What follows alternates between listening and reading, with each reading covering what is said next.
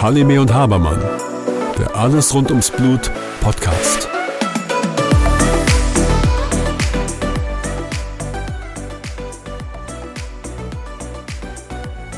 Hallo Susanne. Hallo Björn.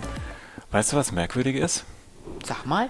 Ich gebe jeden Tag 20 bis 30 Spritzen, aber wenn jemand selbst bei mir Blut abnimmt oder mir eine Impfung gibt, dann habe ich schon ein Problem damit. Ist es, weil du den Leuten nicht vertraust, dass sie dir gut Blut abnehmen können, oder ist es das Gefühl per se? Ich kann es dir nicht sagen. Und das ist ja eigentlich eine Angst, die nicht realistisch ist. Es ist ein kleiner Pieks und so eine richtige Verletzung gibt es ja auch nicht dabei.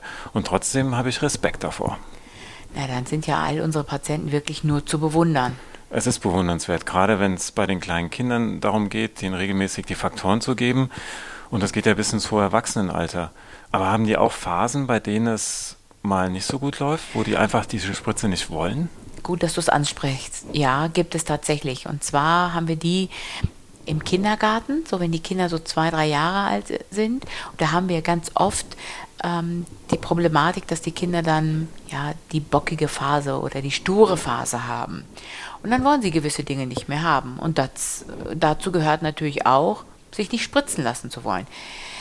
Oder andersherum gesagt, ähm, was ihnen mitgeteilt wird oder was ihnen abverlangt wird. Also ob das nun die Mutter ist oder der Vater ist, du musst das tun, du musst jetzt die Spritze bekommen. Und dann sind sie eben tatsächlich auch, was das Spritzengeben angeht, bekommen sie ihre bockige Phase und wollen nicht gespritzt werden. Nur was mache ich dann als Eltern oder auch als Behandler? Die Spritze ist irgendwo notwendig, aber du kannst die Kinder ja nicht festhalten. Die realisieren das dann in dem Moment und das ist ja fast ja, eine Gewalt, die ich die Kinder antue. Ja, das ist tatsächlich ein ganz schwieriger, eine ganz schwierige Situation für uns Behandler, aber auch für die Eltern. Das heißt, wenn die in die Spritze, die Mutter, der kann doch nicht ohne, meine, ohne die Spritze jetzt den, die nächste Woche. Was mache ich denn da, wenn er sich verletzt, ähm, verblutet, blutet, hat große Blutung? Das heißt, es entsteht richtig große Panik bei der Mutter. Andererseits das Kind gewalttätig mit Gewalt festhalten und sagen so, du musst jetzt die Spritze, dann entsteht ja noch mehr Stress. Und mehr Abneigung. Eine komplette. Das kann, es kann sogar passieren, dass das Kind das dann die nächste Phase überhaupt sich nicht mehr spritzen lassen will.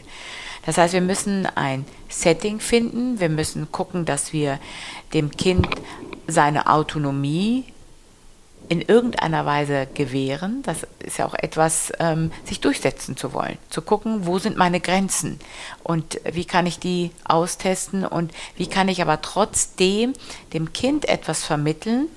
Die Spritze ist notwendig. Und da kann ich tatsächlich nur dazu raten, den Weg mit dem Kind zu gehen. Wenn das Kind an einem Tag die Spritze nicht bekommen möchte, ähm, dann dem, mit dem Kind ins Gespräch zu bekommen. Mit drei Jahren verstehen ja die Kinder sehr viel und gerade unsere hämophilen Kinder verstehen ja die Abläufe sehr genau und wissen ja ganz genau, wofür die Spritze da ist. Und wenn man dann einfach mal schaut, mit ihnen ins Gespräch zu gucken, zu gucken, ob sie die Spritze vielleicht am späten Abend bekommen oder aber auch am nächsten Tag bekommen und mit ihnen ihren Körper zu testen zu schauen, was macht das mit einem? Treten da blaue Flecke auf? Was passiert da ganz genau? Ihnen auch ein gutes Körpergefühl zu geben. Das ist natürlich aber auch Stress, bedeutet viel Zeit. Wir Behandler werden mit einbezogen, gegebenenfalls der Homecare, der mit reingenommen wird. Und ähm, am Ende des Tages dem Kind die Entscheidung mitzugeben. Er entscheidet, wann die Spritze gegeben wird. Also nicht, dass man das Gefühl hat, man jetzt, ähm, dass die Prophylaxe gar nicht mehr gegeben wird, aber dieses kleine Gefühl mitzugeben, dass das Kind entscheiden darf. Jetzt nochmal einen Schritt zurück. Du hast eben gesagt, ähm, das Kind versteht, warum es die Spritze bekommt. Mm, das tut es. Das ist ist das bei denen, wie ist das bei denen verankert?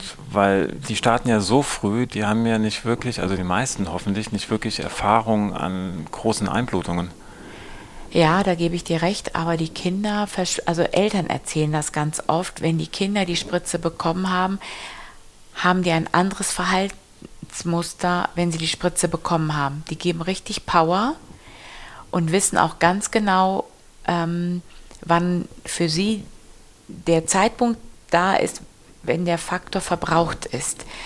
Ähm, die Eltern beschreiben das, dass sie an bestimmten Tagen doch ruhiger sind ähm, und sagen, Mensch, der braucht seine Faktor 8 Spritze. Das ist ganz interessant. Also Eltern, denen wir sehr früh beigebracht haben, ihr Kind gut zu beobachten und aber auch dem Kind es auch vermittelt haben, was diese Spritze tatsächlich tut, was sie macht, ähm, wissen die Kinder sehr genau, wenn sie die Spritze bekommen haben, dann können sie durchstarten.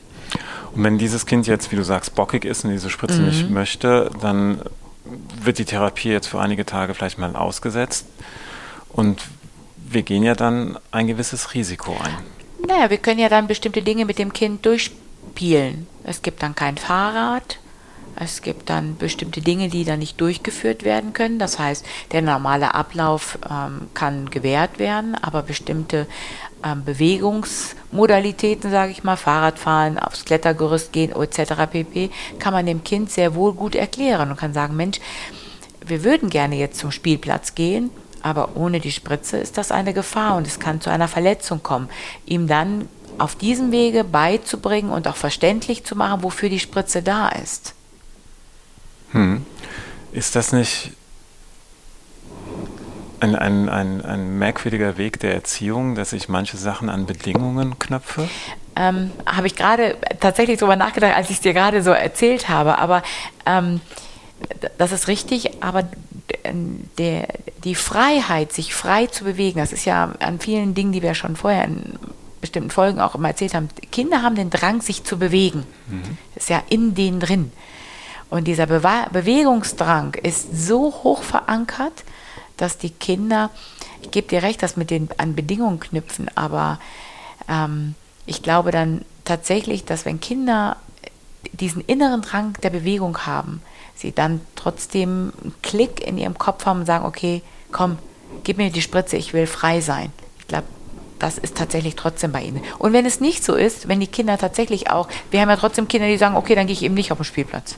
Na, dann machen sie es eben so für drei, vier Tage, einfach nur, um ihren eigenen Willen durchzusetzen. Ich finde aber, dass wir das mit den Eltern und den Kindern diesen Weg gehen können. Das können wir tun. Einfach nur, um dem Kind auch diese Art von Autonomie geben zu können. Und letztendlich, wie du sagst, der Bewegungsdrang ist ein guter Hebel für die Therapie. Ja, und wir, wir wollen ja, dass die Kinder sich bewegen.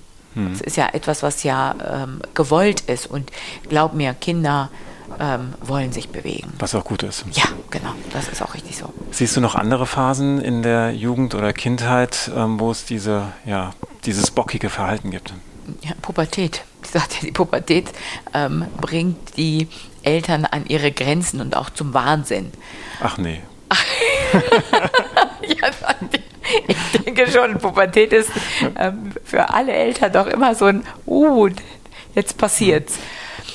Ja, ähm, auch das ist ein Punkt. Ne? Da wollen sich von den Eltern abnabeln. Alles, was die Eltern sagen, ist eben falsch, nicht richtig. Und man macht grundsätzlich das Gegenteil von dem, was einem gesagt wird. Die Phase ist ja auch wichtig für ja. die Kinder, für die Entwicklung der Kinder, weil dieser Abnabelungsprozess muss ja stattfinden. Die wollen ja nicht mit 42 Jahren noch bei ihren Eltern wohnen. Genau, das ist auch ganz, äh, ganz entscheidend. Und auch da müssen wir genau diese pubertierenden Kinder mit abholen und sie fragen, wie sie sich das Spritzen denn vorstellen oder wie sie sich den Alltag auch äh, vielleicht auch anders einteilen wollen. Es muss ja nicht immer alles so laufen, wie die Eltern das wollen. Das muss ja auch die Möglichkeit geben, wenn die, El wenn die Kinder dann irgendwann von zu Hause ausziehen, müssen sie es ja auch in irgendeiner Weise auch selber managen. Und das ist ja der Beginn an, von der Pubertät an, sie von da an, bis sie dann, ich sag mal, ausziehen, 18, 19, wie auch immer, in dieser Phase gut mitzubegleiten. Dann auch selbstbestimmend und auch verantwortlich für die eigene Erkrankung und fürs Spritzen zu sein. Hm, Kommunikation spielt da wahrscheinlich eine extrem große Rolle. Mhm. Und ich denke, umso wichtiger ist es auch, die Kinder die Kommunikation bestimmen zu lassen. Die wollen halt nicht immer zu jedem Zeitpunkt kommunizieren mhm. und dann entscheiden sie auch, mit wem sie kommunizieren wollen. Ich weiß nicht, wie deine Erfahrung ist. Meine Erfahrung ist, dass vielleicht die Kommunikation mit den Eltern nicht mehr so ist, aber vielleicht haben sie dann zu dir doch in dem Moment einen besseren Draht und hören vielleicht doch mehr darauf, was du sagst, als was die Eltern sagen.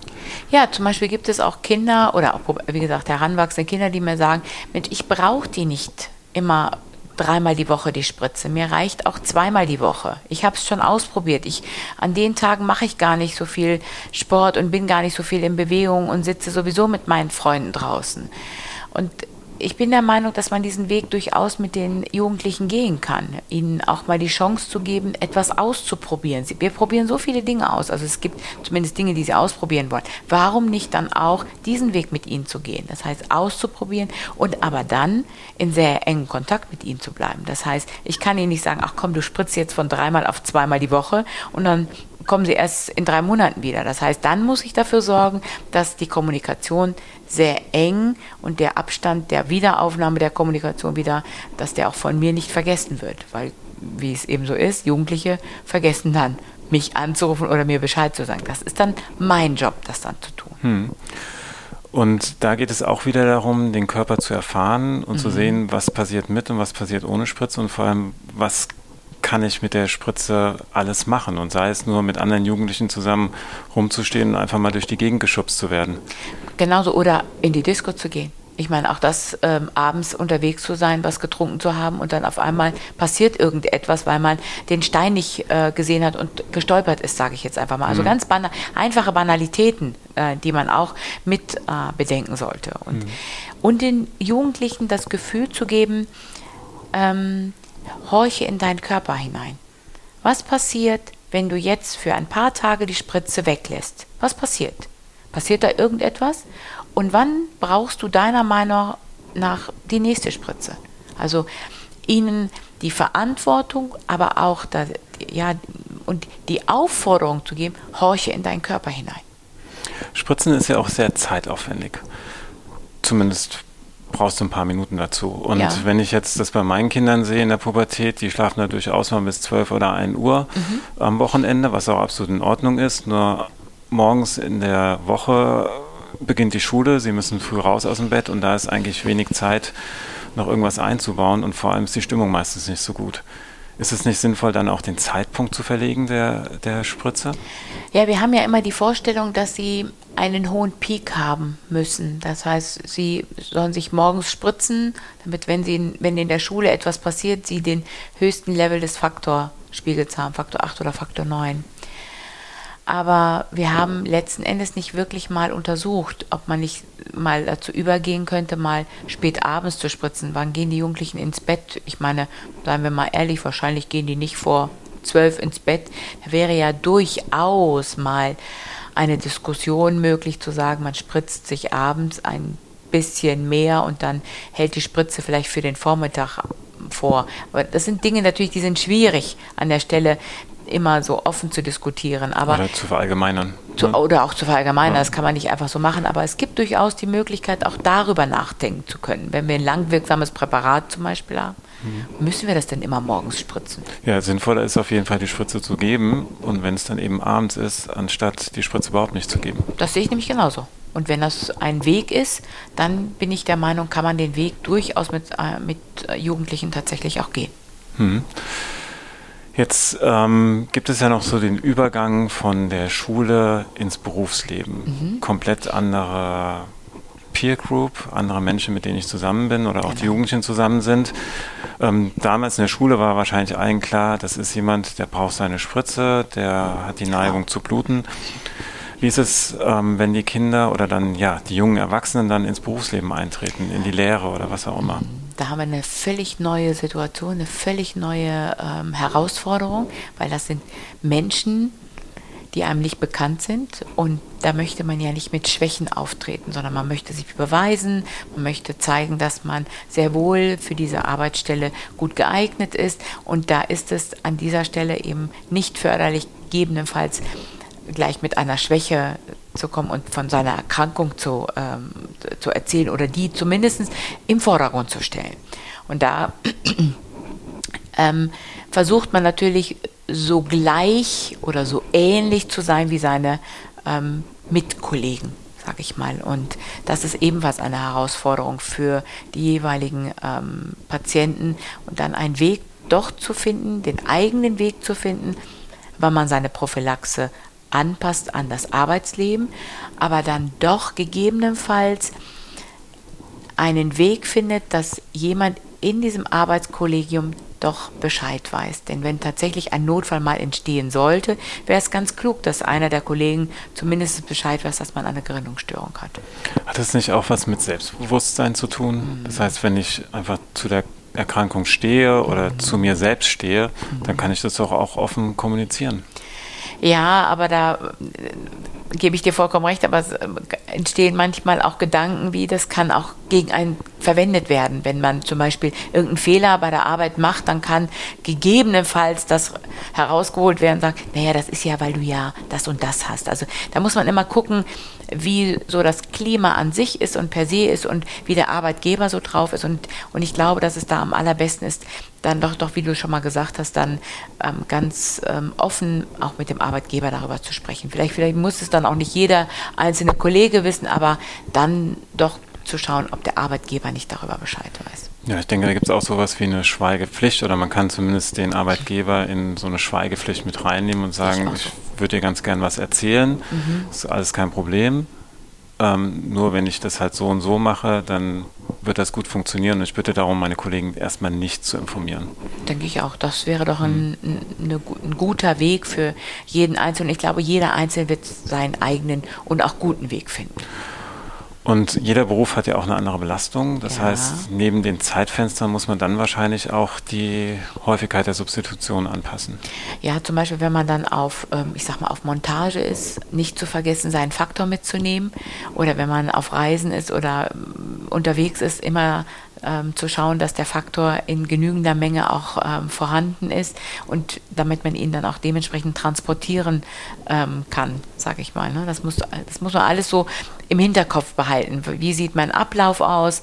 wann gebe ich mir die Spritze oder kann ich heute vielleicht mal darauf verzichten? Ich habe Homeoffice zum Beispiel, da muss ich ja nicht unbedingt gespritzt sein, sage ich mhm. mal. Ne? Also wenn ich jetzt keine große Belastung habe. Aber wenn man dann wieder raus ist, gegebenenfalls dann seine Spritzen dementsprechend anzupassen. Jetzt hast du ja schon manche Patienten über eine sehr lange Zeit begleitet. Mhm. Hast du so einen Patienten, wo du sagst, der hat so alle Phasen mal durchlaufen? Ja, der, hat, der kam zu mir und war gar nicht ans Spritzen gewöhnt. Das heißt, der hat sich immer nur dann gespritzt, wenn der Blutung hatte. So ist er aufgewachsen ähm, bis ich ihn überhaupt an diese Prophylaxe habe gewöhnen können. Das hat ja Ewigkeiten gedauert und dann kam er ins Berufsleben und dann hat er die Spritze wieder weggelassen, weil die ihn auch in seinem Zeitablauf irgendwie belastet hat. Bis wir uns dann irgendwann mal auf eine Modalität geeinigt haben, die für ihn auf ihn zugeschnitten war. Also nicht, dass ich gesagt habe, du spritzt dich jetzt Montag, Mittwoch, Freitag, Samstag oder jeden zweiten Tag, sondern er hat dann für sich herausgefunden, wie es für ihn am allerbesten ist. Ähm, wenn man sich den normalen Weg anschaut, hätte man gesagt, naja, optimaler wäre noch eine Spritze mehr. Aber ich war damit zufrieden, weil er die, die, die Verletzungsgefahr ähm, und auch die Blutungsfrequenz ist deutlich runtergegangen mit dem Spritzmodus den er gewählt hat. Also bin ich tatsächlich auch diesen Weg mit ihm gegangen. Und heute sage ich dir, spritzt er jeden zweiten Tag und sagt mir, Mensch, da hätten Sie auch mal ein bisschen mehr mit mir schimpfen müssen. Da habe ich ihn angeguckt und dachte so, mein Gott, wie denn das? Aber sage ich ja, das kommt er da als nächstes als Vorwurf raus. Da hätten Sie noch ein bisschen mehr machen müssen. Und ist er mit gesunden Gelenken ins Erwachsenenalter gegangen? Leider nein. Leider nein. Ähm, ein Sprunggelenk ähm, muckelt und meckert mhm. manchmal, aber sonst muss ich dir sagen, haben wir die anderen Gelenke tatsächlich retten können. Welchen Beruf übt er aus? Der ist ähm, verantwortlich, hat eine verantwortliche Position bei einem äh, bei einer großen Einkaufskette bekommen. Mhm. Das heißt, er arbeitet eher am Schreibtisch und weniger genau. körperlich. Mhm. Ja. Doch, doch. Also dem geht es äh, richtig gut. Er hat einen verantwortlichen Beruf bekommen und ähm, ich glaube, auch da hat er seine Berufswahl dementsprechend auch angepasst äh, mit den Jahren. Der hat so zwei Ausbildungen äh, begonnen, wieder abgebrochen und jetzt ist er ganz zufrieden und äh, ja, ich bin es auch, weil die Verletzungsgefahr ist deutlich geringer geworden. Ja, sehr schön. Ja. Das heißt, wir haben während der Entwicklung, also ins Erwachsenenalter, mehrere Phasen, bei denen es so ein bisschen kritisch wird mit mhm. dem Spritzen. Ja. Das sind Phasen, da müssen alle durch, sowohl Behandler als auch die Patienten. Und die Eltern. Und, und die Eltern vor allem, genau. Und ähm, wir müssen uns durchaus auf die ja, jungen Patienten einstellen und denen einfach mal ihren Willen lassen, um selbst zu erfahren, wie es denn ohne Substitution ist und wie es mit Substitution sein kann. Und vor allem viel kommunizieren, damit wir für uns alle den richtigen Weg finden. Genauso ist das Kommunikation eines der wichtigsten Dinge, die wir nie vergessen dürfen. Susanne, ich danke dir. Ich danke dir, Björn.